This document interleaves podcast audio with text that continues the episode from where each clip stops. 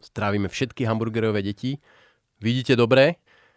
Po 70 dieloch konečne máme v návršku nášho guru, otca, zakladateľa Inesu a celého myšlienkového prúdu zlých peňazí na Slovensku. Takže mi veľkou cťou privítať e, Juraja Karpiša konečne na vršku, aj keď teda na tom skutočnom vršku býva pomerne často, ale na tomto virtuálnom podcastovom vršku e, je dnes prvýkrát. No a my samozrejme spomenieme, určite ste zachytili, že Juraj má novú knihu, nový bestseller, ktorý, ktorá sa volá... Ako na zlato peniaze pre neveriacich. Opäť sú tam tie peniaze, takže opäť to bude dobré. My sa k tomu dostaneme v eh, druhej polovici, ale aby som udržal vašu pozornosť ešte teraz na trošku také príbuzné témy, neúplne o knihe, tak uh, si to necháme na záver. No a dnešný diel ako nadpis, ktorý som síce ešte nevymyslel, ale určite to tam zaznie, tak tento nadpis naznačuje, že bude o inflácii, čo je taká obľúbená téma v našich kruhoch, kde e, radí ľudia rozprávajú o inflácii a radí im potom iní vyhadzujú na oči, že tak kde je tá inflácia, o ktorej už 10 rokov hovoríte. Takže my sa pobavíme na túto tému. Úplne na začiatok teda, možno by sme to mohli trošku tak zakotviť, buďme teraz e, trošku taký akademický. Eh, samozrejme, poznáme tvoje zlé peniaze, ale ak by si sa nemal odvolávať na tieto zlé peniaze, na tvoju vlastnú knihu, ale mal by sa odvolávať na iné alebo vyššie teórie, staršie teórie, na akademikov, na ekonomov, tak čo vlastne vybudovalo tvoj, tvoj model, na základe ktorého ty posudzuješ peniaze v ekonomike? Ja ešte som, toto som vždy chcel spraviť. Ja. Robotu není. Tak zdravím všetky hamburgerové deti a ďakujem za pozvanie, teda som tu rád takmer na vršku. No, ja o tom často nehovorím, lebo tak hlboko nikto nechce ísť, takže myslím, že toto je správne miesto, aby sme sa na to pozreli, ale asi najviac som zobral v tých peniazoch od toho Mizesa, že, že ani nie od Rothbarda, ale od Mizesa.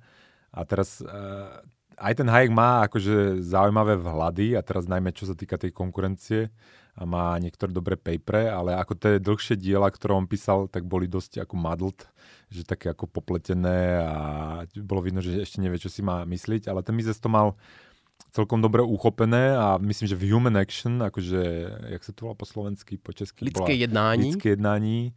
A tak tam je už to také vykryštalizované, čiže asi najbližšie som uh, s ním v tom. A to je zaujímavé, že Mises uh, ja hovorím o zlých peniazoch a o tom, akože často sa zneužíva ten monopol v tých peniazoch tým štátom.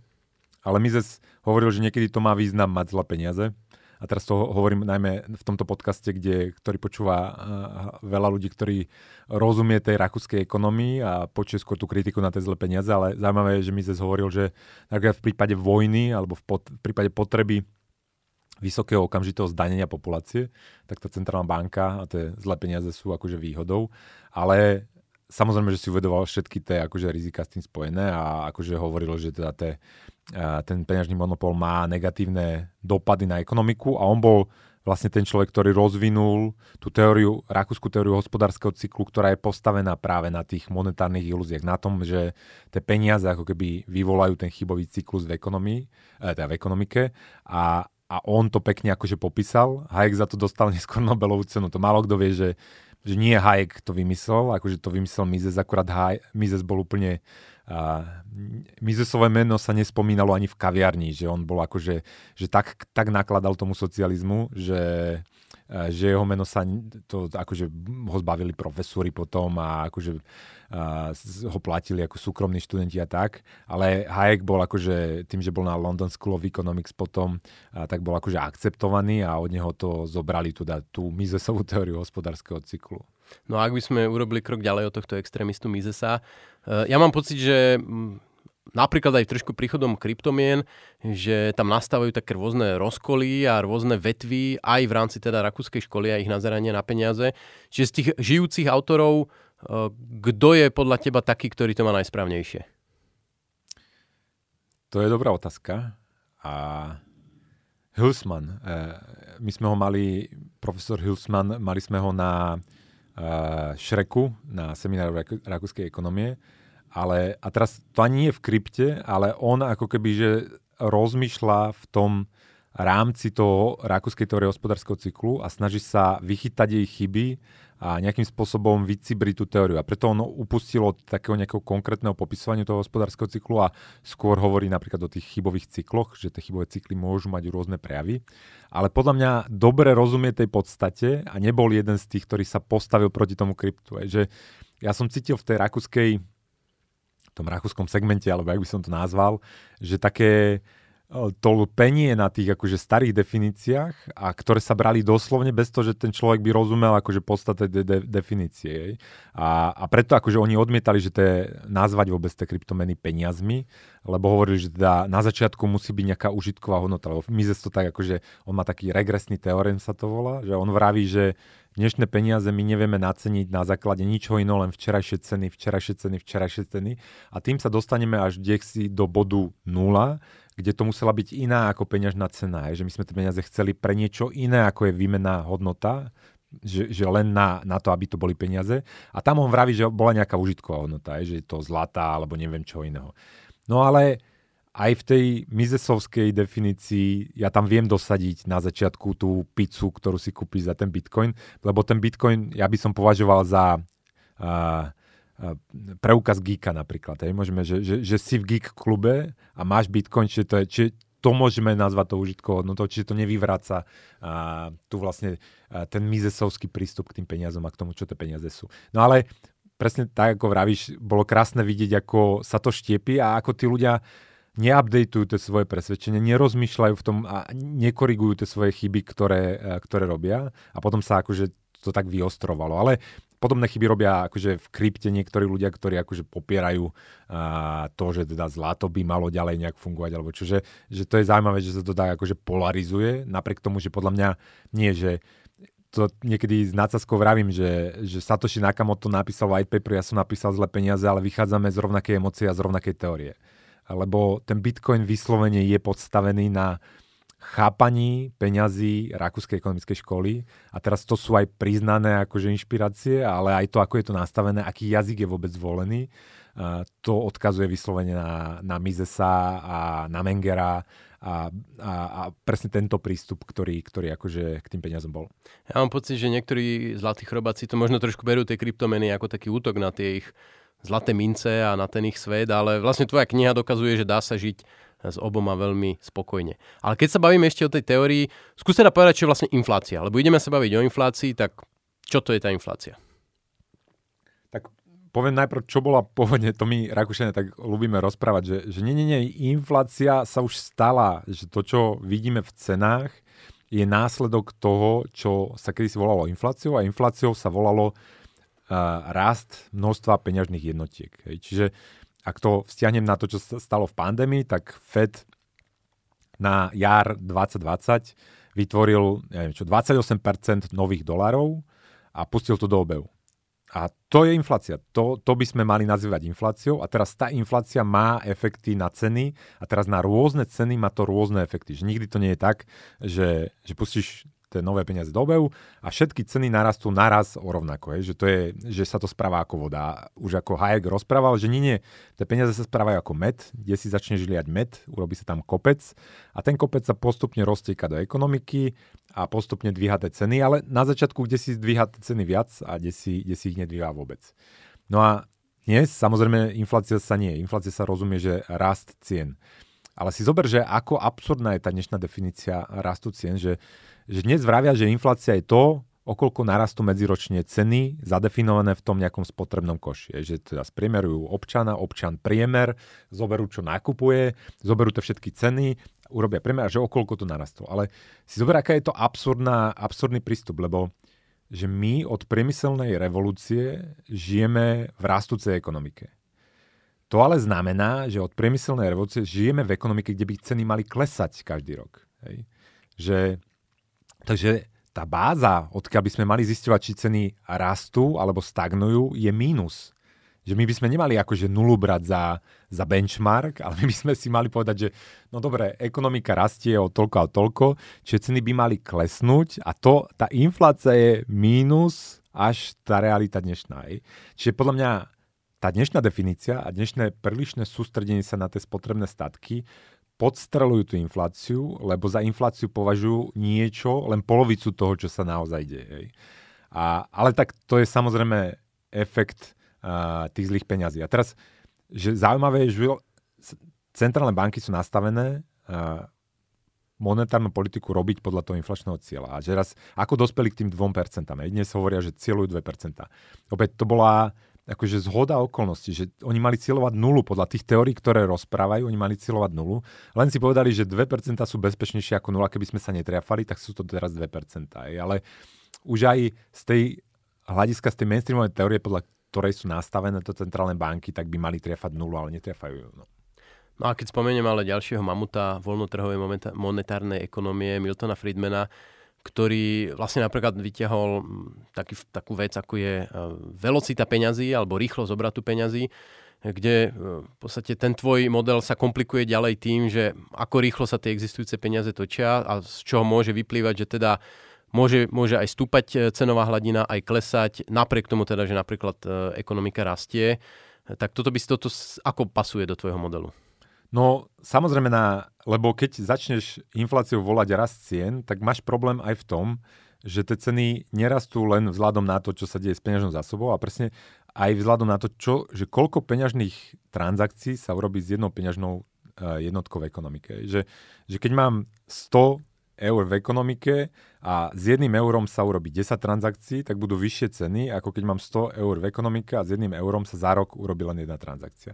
No a toto zrazu je to všetko komplikované, lebo to, koľko transakcií sa urobí s jedným eurom, závisí od technologického pokroku, aj že či platím kartou, alebo či šupem uh, tonové vozíky so zlatom ale aj od toho, že koľko ľudia chcú držať peňažného zostatku. To sa volá, že dopyt po peňažných zostatkoch.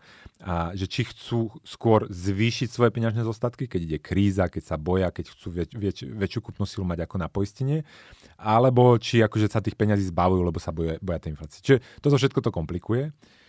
Ale zaujímavé je, že ja, mne sa ani nepačí to upínanie sa dnešného na, na tú velocity, že na tú rýchlosť obratu. Lebo poprvé je to zlý termín, lebo to není rýchlosť obratu, to je frekvencia, tie peniaze fur niekde sú, hej, že to není, že oni niekde rotujú, nerotujú, vždy ich má niekto vo vlastníctve, vždy sú na niekom účte a, a čiže frekvencia je podľa mňa lepší výraz, ale podľa mňa je to zbytočná premena, lebo my to nevieme akože pozorovať, hej, my to nevieme merať, my to dopočítavame. Ono je to dopočítavané takým divným spôsobom, že, že berú vlastne len HDP a to HDP je malý výsek ekonomiky že jedno americké HDP sa zobchoduje na dlhopisových trhoch za pracovný týždeň, možno menej než pracovný týždeň. A ono zaujímavé je, že kedy si to tí ekonómovia aj vedeli, že Fisher pôvodne, ktorý prišiel s rovnicou výmeny, že tam je tá velocity, že tu máš, že MV sa rovná P, akože ceny, čiže peniaze krát rýchlosť obratu rovná sa ceny krát, a dnes tam dávame HDP, ale tam nebolo HDP, tam boli všetky transakcie v ekonomike. Fisher tam mal všetky transakcie, tam bolo T, hej. A to až potom Keynes a tak, akože oni to zbastardili s prepačením, tým, že si vybrali to, čo sa dá počítať, hej, lebo HDP vieme vypočítať, ale vypočítať všetky transakcie v ekonomike. No ale to, že vieme HDP vypočítať, neznamená, že peniaze ovplyvňujú len HDP, hej.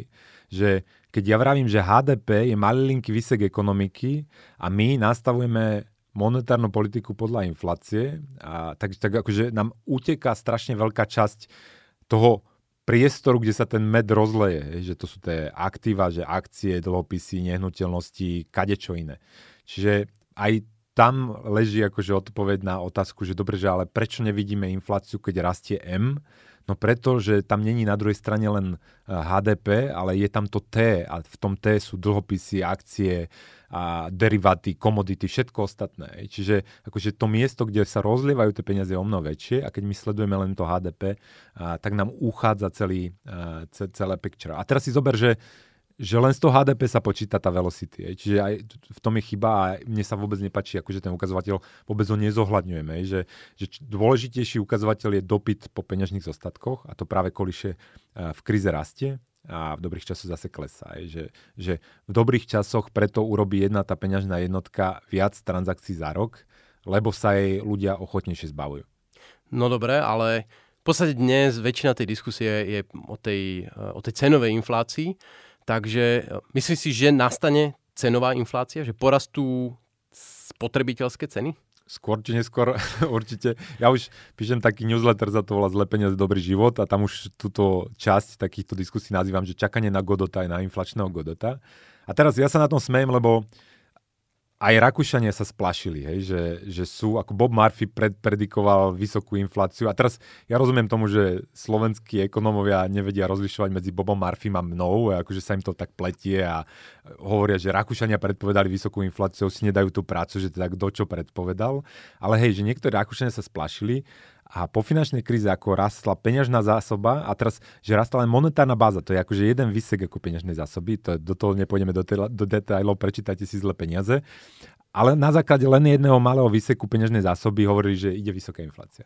Ale ja už som vtedy vravel, že to je chyba, lebo my nevieme automaticky povedať napríklad, čo spraví tá frekvencia počtu akože transakcií s peňažnou jednotkou a vôbec nevieme povedať, že do akej miery to ovplyvní rast celej peňažnej zásoby a ten nakoniec bol nižší, než len na základe akože tej monetárnej bázy, ktorú priamo kontroluje centrálna banka. Lebo tá, ten zvyšok, tá hlavná, hlavné množstvo tých peňazí to robia komerčné banky úverovaním a ten nerastol ani zďaleka tak rýchlo. No ale prečo si myslím, že príde tá inflácia? Pretože že nerastol až tak rýchlo ako tá monetárna báza, ale rastie relatívne rýchlo a tá rýchlosť sa zvýšila práve aj s tým príchodom pandémie. A teraz predtým bol problém s dopytom, že ľudia ako keby sa vyplašili, narastalo im akože dopyt po peňažných zostatkoch, čiže škrečkovali, čiže tie peniaze naozaj moc nepôsobili v ekonomike, nabrali tie peniaze a postupne ich púšťali do obehu a v Amerike tá inflácia sa dostala na 2% postupne, Pavel potom začal sprísňovať. U nás my sme mali mne hovoria, že ľudia, že, že tu není inflácia, my sme tu mali 3% infláciu, hej? že my sme mali, boli sme nad tým inflačným cieľom a mali sme tú infláciu, ale tentokrát nie je problém s dopytom, hej? že my sme, že ľudia sa nevyplašili, oni, oni chcú spotrebovať, my sme ich len zavreli doma. Hej? Čiže podľa mňa je iná situácia ako po tej poslednej finančnej kríze. A existuje niečo, čo, sa, čo nazývam priehradou úspor, že akože v Nemecku, vo Francúzsku ľudia tým, že sedia doma a tým, že akože nevedia, kedy skončí pandémia, tak oni si nasporili. Hej? A toto čaká na to, že kedy sa to pustí na trhy. No a na druhej strane, teda to som popísal, že, že dopyt, a na druhej strane, že dopyt akože dočasne bol zastavený umelo štátom, lebo nás zavral v lockdownoch, ten sa uvoľní. A na druhej strane je ponuka, ktorá šťastí bola poničená práve tými lockdownami a tými zásahmi. Niektoré fa- e, firmy zbankrotujú, niektoré tie produkčné štruktúry sa rozpadnú, čiže klesne ponuka. Čiže ja očakávam, že príde zvýšený rýchlejší dopyt s nižšou ponukou, no a to akože, a do toho samozrejme nemôžeme zabúdať na ten hlavný, hlavnú, hlavný dôvod, hlavný driver aj z rakúskej ekonomii, eh, ekonomii, že to, čo spravil Pavel na jar 2020, že pustil proste do obehu takmer tretinu nových dolarov. Čiže tieto tri faktory. Narastie dopyt, stretne sa s nižšou ponukou a je to zaplavené 30% novými peniazmi, novými dolármi, tak hej, typujem si, že, že nakoniec príde. No ja som si tu pred týmto nahrávaním pozeral nejaké čísla. Češi hovoria o tom, že vlastne oproti tomu, čo by očakávali v normálnych časoch, tak e, miera úspor je vyššia asi o 270 miliard českých korún, čiže nejakých 10 miliard eur. Pozeral som si e, na MBS, že na Slovensku medziročne depozitá v e, bankách narastli o nejakých 6 miliard eur, čiže asi 15-percentný nárast. Čiže nejaká zvýšená miera úspor tu je na viac spojených štátov. skočím do toho, ak môžem, že Slovensko je výnimočné v tom, že ako málo sme tu sporili, že ľudia tu idú na krv hej, že často majú akože nabraté úvery, nemajú úspory, takže a oni ako keby si ani nevšimli to, že, že keď sa pozrieš na tie úspory, keď to porovnáš s Francúzskom alebo s Nemeckom, tam tí ľudia akože o mnoho viac si odložili. Ale, ale pokračujú teda, že aj u nás, aj napriek tomu, že málo sporili, tak si čo si usporili. No. Čo si si usporili, ale potom je tu možno otázka, alebo aj taká tá klasická reakcia na to, že no kde je tá inflácia, tak väčšinou akože tí proinflační voľnotrhoví povedia, no ale však sa pozrite na tie aktíva, ako sú nehnuteľnosti, akciový trh a podobne, tam to všetko narastlo. Čiže uh, Neskončí to aj tak tak, že vlastne ďalej sa tu bude živiť uh, akciový trh, že narastú ceny nehnuteľnosti, ale také tie spotrebné klasické statky, potraviny, oblečenie, že tam proste jednoducho neuvidíme ten nárast cien?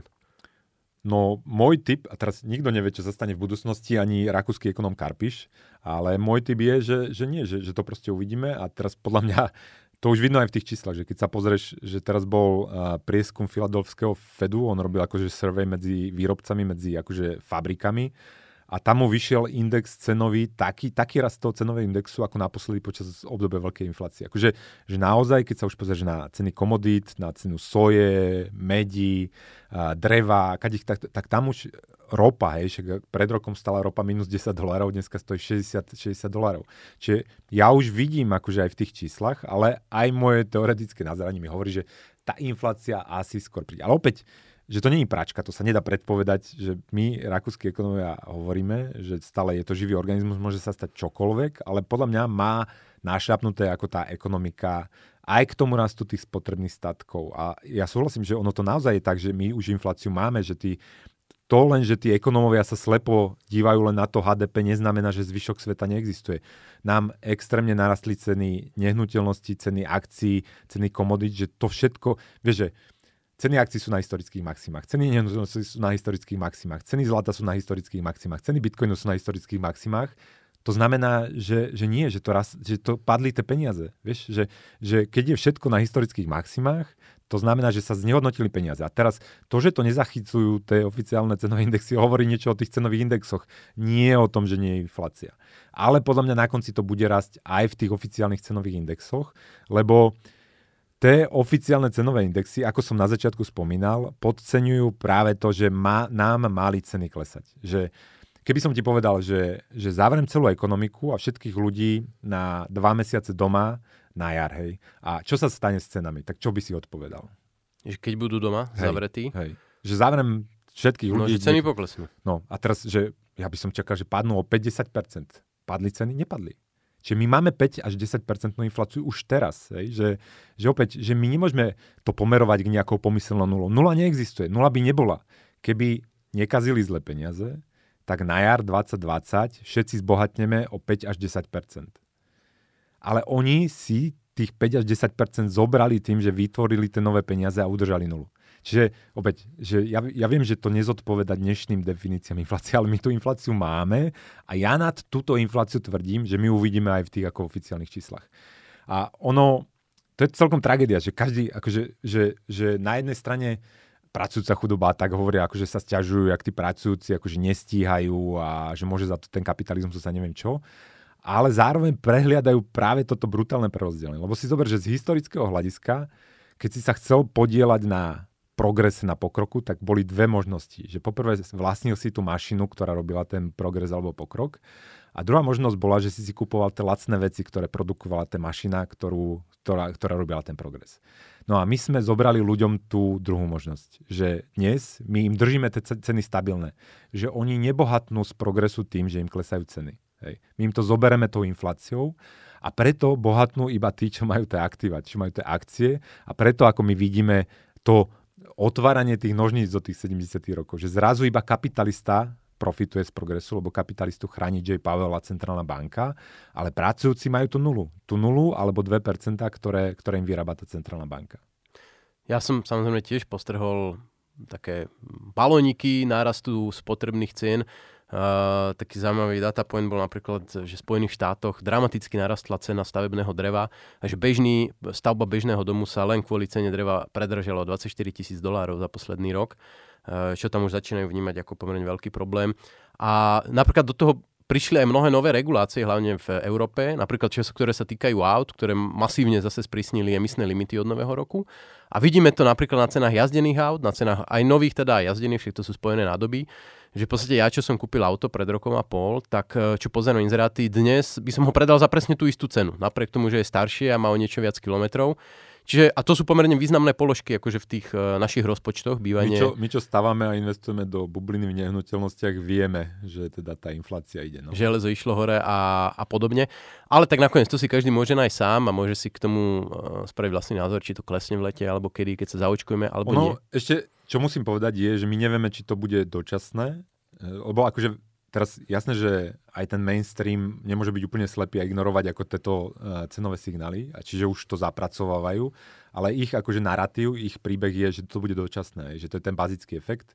A že teraz aj vzhľadom na tú ropu, čo som spomínal, že teda na chvíľku sa ropa obchodovala za záporné dolárové hodnoty, tak oni tvrdia, že, že to bude len taký blip, hej, že, taký akože, že, že na chvíľku to vybehne a potom to hneď spadne. Hej, že, a, ale ja sa obávam, že na tomto, na tomto dúfaní je postavená akože kopu zaujímavých vecí, lebo akože ak to nebude dočasné, ak tá inflácia naozaj porastie akože dlhodobejšie, že sa vráti inflácia, tak sa zmení paradigma, ktorá tu panuje už 20 až 30 rokov. A keď sa zmení paradigma, dojde k preceňovaniu tých aktív a to bude, to bude veľmi zaujímavé, že lebo my máme v systéme toľko dlhu, ktorý nepočíta s tým, že tá inflácia by niekedy ešte mohla začať raz. Práve, že ešte aj ja si robím z toho v tom mojom newsletteri srandu, že hovorím o inflačnom Godotovi, ktorý neprichádza, tak tí normálni ľudia, ktorí ako veria tým akože mainstreamovým ekonomickým teóriám, oni sú o tom presvedčený, že v živote nepríde tá inflácia. Keď si zoberieš normálneho človeka, čo si zobral hypotéku na 30 rokov a mu povieš, že za 10 rokov by to bolo 6%, tak on ti si, ti, si povie, že si katastrofista, že si blázon. A pritom tých 6% sme mali ešte v roku 2007. Hej. No dobré, ale nie je človek s hypotékou zaistený napríklad práve tým, že drží to iné aktívum pomerne drahé a tým je byt alebo dom, respektíve to, to už sa dostávame k tej klasickej otázke, že čo teda robiť. Už si to hovoril určite, tisíckrát si to vysvetloval, ako sa pripraviť na takúto budúcnosť, ale určite sa objavia komentáre, že tak teda ako sa máme zabezpečiť. No a keď je všetko ale hore, bitcoin, zlato, akcie, domy, tak vlastne kde ten cash ako umiestniť, aby No to už je neskoro, chránil? lebo tá inflácia sa stala. Presne, že keby ste boli, keby ste čítali rakúskych ekonomov, tak viete, že inflácia sa už stala. Že teraz, že a ja, ma, sa mi kopa ľudí je presvedčených, že napríklad tie nehnuteľnosti, že, nemôžu, že, že nemôže byť taká situácia, že rastie inflácia a klesajú ceny nehnuteľnosti.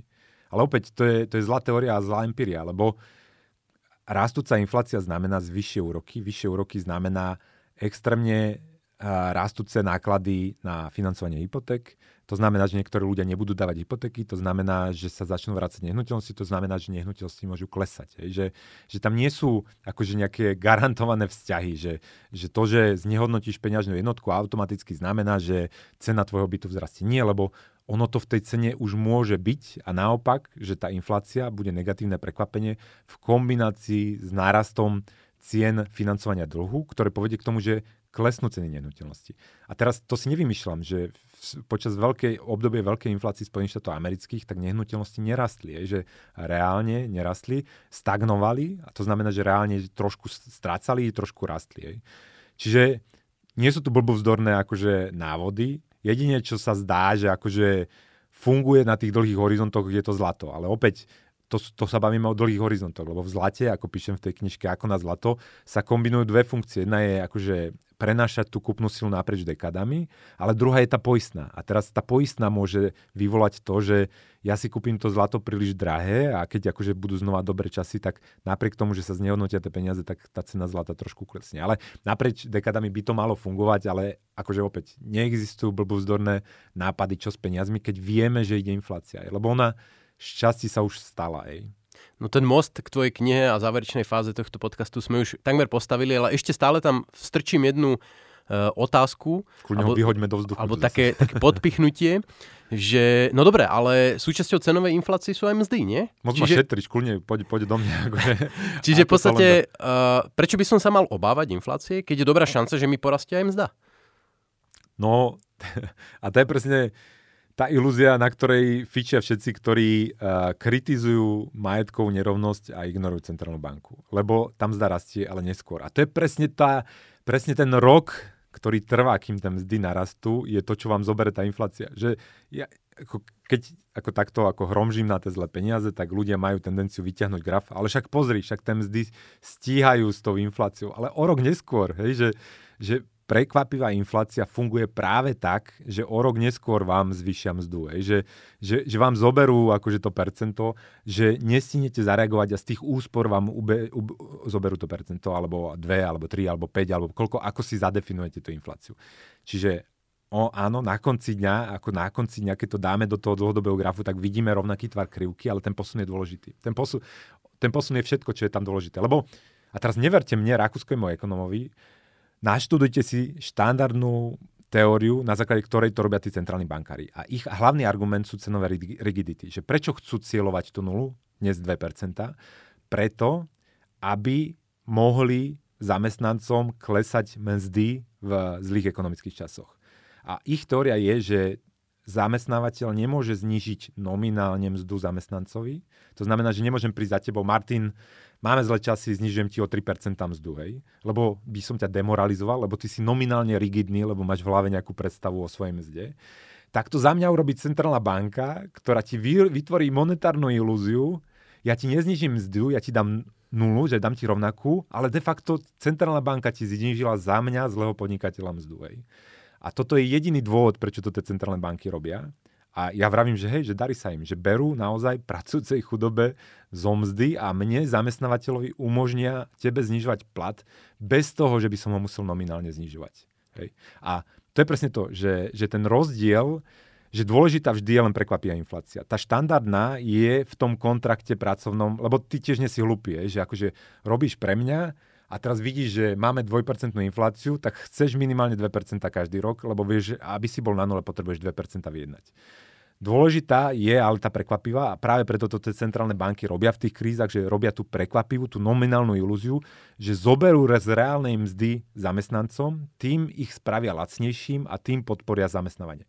Teda používam ich výrazy. Akože podľa mňa nepodporia, hej, lebo vytvoria chyby v ekonomike, podporujú špekuláciu, podporujú dlh, vytvoria bubliny. Akože podľa mňa je čistý efekt je negatívny aj na zamestnanosť, aj na, ži- na životnú úroveň. Ale tá teória, ich sama teória hovorí, že berú zamestnancom. Hej. Čiže ja by som im veril. V tomto minimálne by som im veril. No dobre, že hovoríš, tak keď donahrávame sa a porozprávame o výplate. zle časy, zle časy, Martin. Eh, ale to preberieme mimo záznam.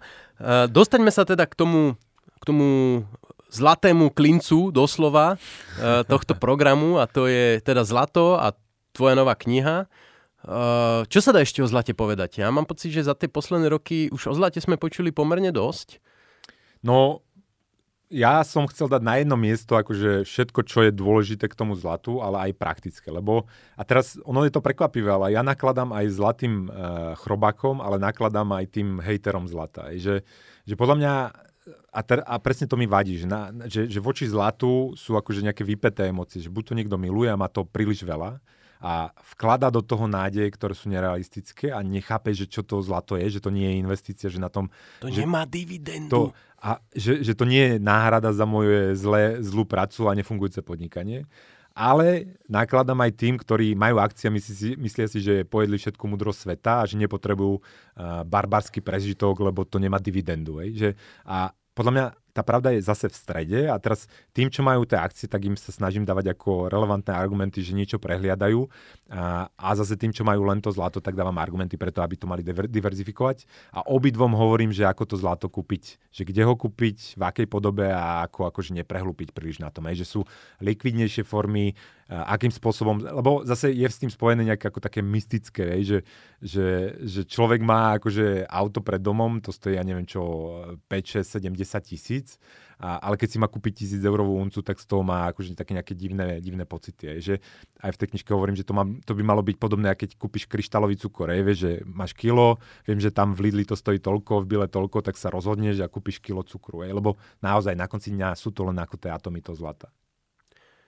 Čiže tá tvoja kniha je, povedal by som, nie že rád sa na investovanie do zlata, ale je to o úlohe zlata vo finančnom plánovaní a živote človeka. Pre tých, hej, hovorí. že ono sú to dve tie základné funkcie. Prvá funkcia je to, čo sme sa bavili, že tým, odkedy máme zlé peniaze, tak my si tú kúpnu silu musíme schovávať pred tými centrálnymi bankami. A teraz my sme vlastne z ľudí spravili špekulantov, lebo kedysi ja som si mohol začať sporiť uh, v zlatkách, a za 40 rokov, keď som šiel na dôchodok, tak som si za tie zlatky kúpil viac, než keď som to tam dal, lebo pokrok, hej, lebo ekonomika rastie, ľudia vymýšľajú roboty, neviem čo.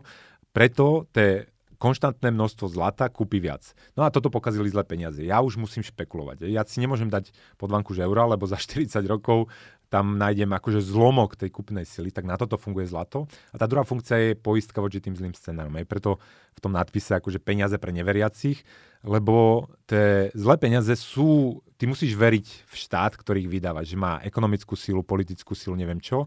Keď sa táto viera stráca, čo býva v zlých ekonomických časoch, v časoch vojny, tak sa je regres na nejaké anarchistické, decentralizované e, peniaze a toto je presne zlato. Dnes akože tú funkciu sa snaží prebrať šťastie aj Bitcoin, ale obávam sa, že aj za 10, 15, 20, 50 rokov to asi bude aj zlato, lebo už je to niekoľko tisíc rokov. No a čiže toto tam popisujem, plus dávam akože tie praktické rady. Ja keď chcete aj s podpisom, choďte na moju stránku www.akonazlato.sk alebo to kúpite kade tade v knihkupectvách. Ale malo by to byť akože všetko, čo potrebujete akože vedieť, keď akože chcete použiť tento nástroj v osobných financiách. Opäť, ja nehovorím, že to je baranidlo na každý problém.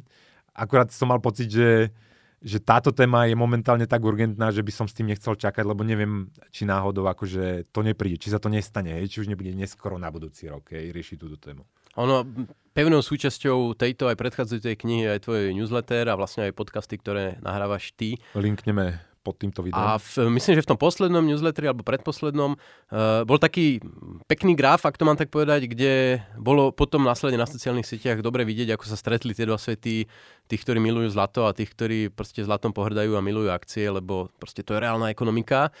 A ako sa to tam stretlo? On vlastne ten graf ukazoval, že koľko by stál index Standard Poor, myslím, gramoch zlata. Uh, v gramoch zlata v roku 1970 niečo a versus dnes. A tam vlastne vychádzalo, že tá cena sa nezmenila alebo dokonca e, veľmi mierne klesla v tom zlate? Mierne klesla.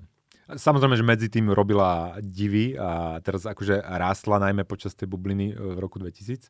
Ale takto, že že mňa fascinuje, ako jeden hlupý graf vie vyvolať toľko emócií a práve preto, akože som ho e, s pôžitkom tam umiestnil. Ja robím takú, že ekonomickú skrátku na sociálnych sieťach, akože u, uvádzam takéto grafy. No a teraz zaujímavé na tomto je, že, že mňa to prekvapilo. Že už len to, a to ja akože nemám tendenciu podceňovať tú infláciu, že čo sa deje s tými zlými peniazmi a ešte mňa prekvapilo, aké to bolo zlé. Lebo ja som čakal predsa len, že ten index S&P 500 akože za tých 50 rokov bude o niečo vyššie v tom zlate, ale v tom zlate bol presne tam, kde má byť, že, bol, že stagnoval. A teraz ďalší posolstvo toho grafu bolo, že ako to zobrali ľudia, ktorí celý život používajú tie zlé peniaze ako tú optiku na posudzovanie cien okolo seba, ako útok. Že, že tí, čo akože majú radi akcie, investujú do akcií, predávajú akcie, tak oni, bez toho na to, že by som tam napísal, že zlato je lepšia investícia akcie, čo je blbosť, lebo nie, lebo ja tu v tej knižke píšem, nie je to investícia, neviem čo.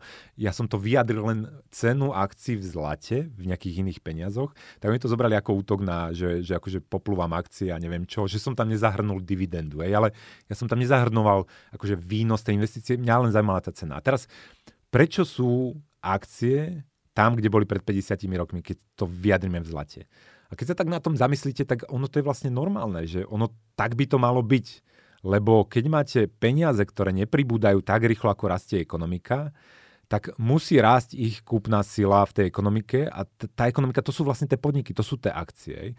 A teraz podnik, ktorý vypláca pravidelne každý rok svoj zisk, tak prečo by mala rásť jeho cena? Že na základe čoho? Veď on vyplatil ten zisk, hej? takže jeho cena v dobrých peniazoch podniku, ktorý vypláca svoje akcie, ktorý má stabilný podiel na trhu, by mala stagnovať. A krasa je, že on to tak vychádza. Že naozaj, keď sa pozrieš na ten index, tak on osciluje, ale viac menej sa drží na nejakej, na nejakej premennej úrovni.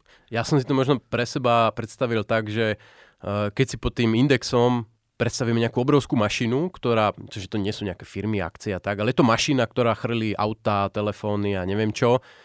A v podstate tá mašina chrlí tie výrobky, čo, je vlastne, čo sú tie dividendy, čo je ten zisk, ale v čase sa nemení, furt je to mašina, tak v princípe fakt nie je dôvod, aby tá ma- mašina, ktorá stála v roku 1970 gram zlata, tak aby stála 2 gramy vlastne dnes. Presne tak, lebo poprvé, ako keby to rastlo, tak ako kam, kde by to skončilo, hej, že to akože nemôže. Po, po druhé, te, keď peniaze nepribúdajú, tak musí každý, každý jeden ten gram zlata, a oni pribúdajú ako 1 až 2% ročne sa vyťaží zlata, ale pribúdajú pomalšie, než rastie tá mašina, takže jeden gram zlata musí kúpiť to isté alebo viac, že, lebo ako uh, už len z toho vzťahu to, to je jasné.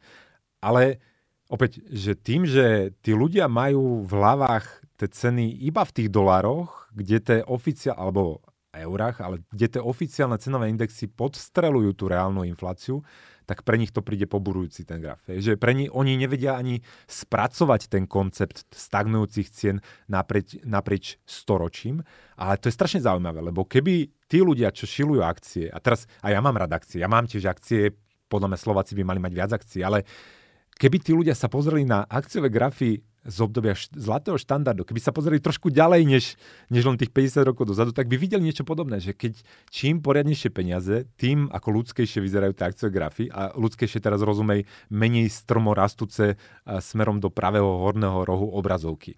Lebo to je úplne normálne, že hovorím, priemerný podnik, ktorý vypláca dividendy, nemá prečo raz v normálnych peniazoch. A teraz tam mi argumentovali, že ale priemerný podnik však akcie rastú, lebo podniky rastú, rastú podiel na to. Ale oni vždy abstrahujú, že, že tie akcie nie je len Tesla alebo nejaká prudko rastúca akcia. Na druhej strane Tesly je podnik, ktorý zaniká, ktorý stráca akože trojý podiel. Čiže v tom priemere tie všetky akcie musia byť niekde na rastu, ekon- lebo rast ekonomiky je rast vlastne akcií, čiže akože v priemere to bude 2-3% rastu, rastu toho priemerného podniku. No a keď teda tie podniky rastú rýchlejšie, než rastie množstvo zlata v ekonomike, tak jasné, že ich cena musí stagnovať. Aj. Ľudia stratili pojem o cenách, ja som trošku stratil pojem o čase. A myslím si, že máme už pomerne dosť natočených minút a že to bude jeden z tých dlhších a jeden z tých najlepších dielov. Tak uh, ja dúfam teda, že sa uvidíme aj niekedy možno vzdialenej, ale predsa len budúcnosti. Robo sa vráti, takže Robo sa jedného to. dňa vráti. Áno a bude silnejší ako kedykoľvek predtým a my teda zatiaľ, alebo ja zatiaľ ďakujem, pozdravujem. Všetko dobré, majte sa.